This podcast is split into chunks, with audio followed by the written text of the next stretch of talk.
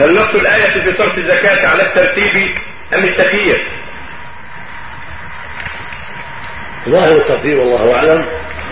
ظاهر ذكر الرب عز وجل أن الأول أولى وأحق وهي ليس فيها ترتيب لكن كون بدأ سبحانه بالفقراء يدل على أنه أهم من غيره كما قال النبي صلى الله عليه وسلم في السعي نبدأ بما بدأ الله فالبداء ما بدأ الله به والاهتمام بهم أولى من غيرهم ولو بدا غيره لا بأس. والباقي بعد بعد الله أكبر. الله Mm-hmm.